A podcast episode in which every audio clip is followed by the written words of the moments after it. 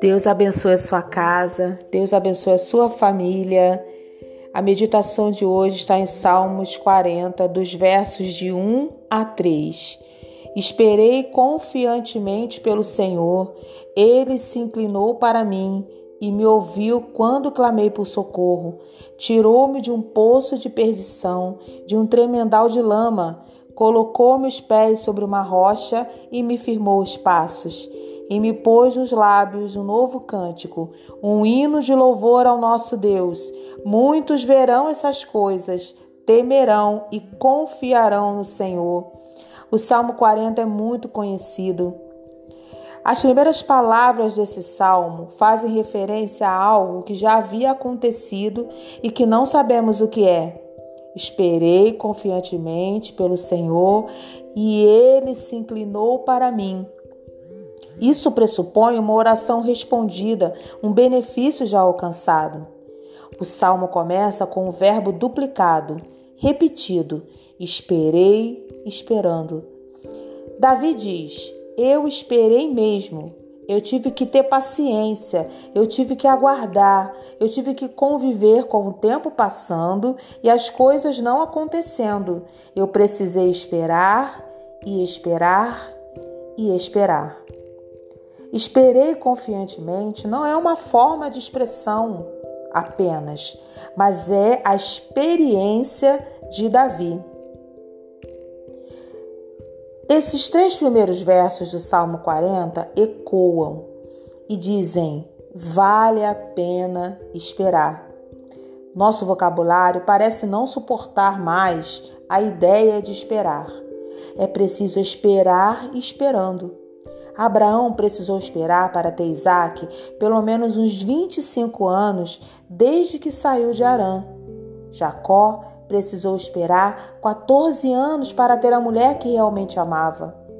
Moisés precisou esperar 40 anos no deserto até que pudesse servir ao Senhor como libertador de Israel do Egito.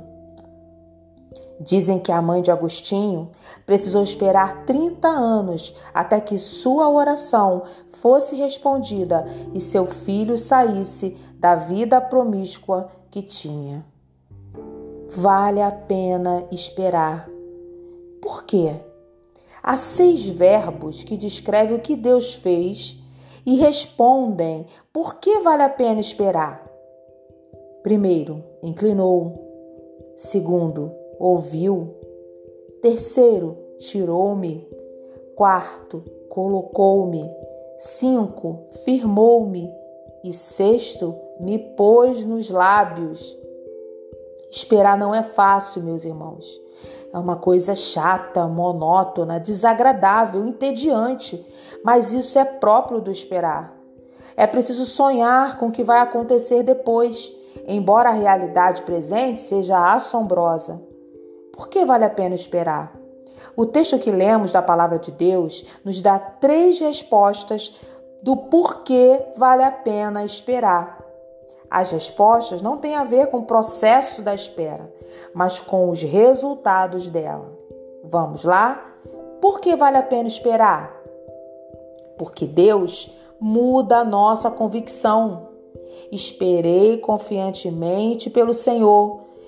Ele se inclinou para mim e me ouviu quando clamei por socorro.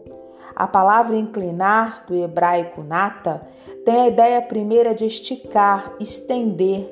Aqui tem a ideia de inclinar, de voltar-se para algo ou alguém. Davi estava naquele momento convicto de que Deus é o Deus que se inclina para dar atenção aos homens e a ele especialmente. Mas seria essa sempre a sensação de Davi? Será que não havia antes incerteza, tristeza, insegurança, falta de visão? Mas quando esperamos, a nossa ideia de Deus muda.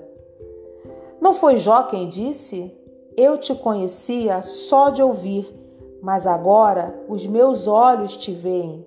É possível que Deus nos socorra mais lentamente do que nós gostaríamos, mas quando Ele socorrer, quando ele responder a sua oração, você vai dizer como Davi: Ele se inclinou para mim e me ouviu quando clamei para o socorro. Por que vale a pena esperar? Porque Deus muda a nossa condição. No verso 2 diz: Tirou-me de um laço de perdição, de um poço de perdição, de um tremendal de lama, colocou-me os pés sobre uma rocha e me firmou os passos. A Almeida, revista corrigida, traduziu assim: Tirou-me de um lago horrível, de um charco de lodo, pôs os meus pés sobre uma rocha, firmou meus passos. Com estas palavras, Davi quer descrever sua condição passada. Era assim que ele se sentia, num abismo profundo, num poço horrível, num cenário de pânico. Você já se sentiu assim? Está, quem sabe, se sentindo assim? Deus me tirou de um charco de lodo, disse Davi. Ele estivera tão perto de ser submerso pelo volume de suas calamidades que não foi fácil se desvencilhar delas.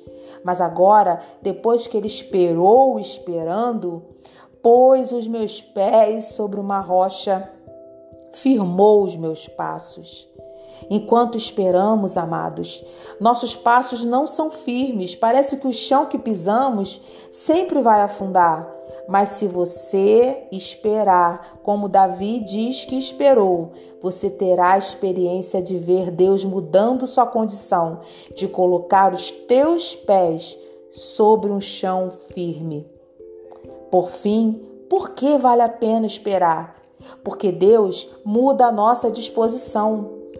Olhe que belo é o verso 3. E pôs um novo cântico na minha boca, um hino ao nosso Deus.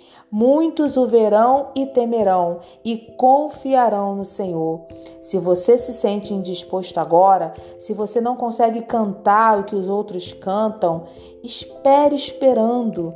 O próprio Deus há de mudar sua disposição. Ele vai colocar nos seus lábios um novo canto, uma nova canção. Agora você percebeu que nestes três versos Deus é, a, é o principal, a causa última de todas as coisas? Davi somente esperou e clamou, e o resto foi Deus quem fez. Aprenda uma coisa nesse momento, meu amado. Você que está me ouvindo nesta hora, o ser humano é incapaz de sozinho resolver seus problemas, de mudar sua condição e de melhorar seu humor, sua disposição. Vale a pena esperar, até porque o resultado da sua espera fará com que muitos vejam essas coisas, temam e confiem no Senhor. Aleluia. E aí, meu querido, a pergunta que eu deixo para você nesse momento você que já teve uma experiência com Deus, de Deus responder ao seu clamor. Eu já tive essa experiência de Deus responder ao meu clamor. Eu posso dizer: vale a pena esperar.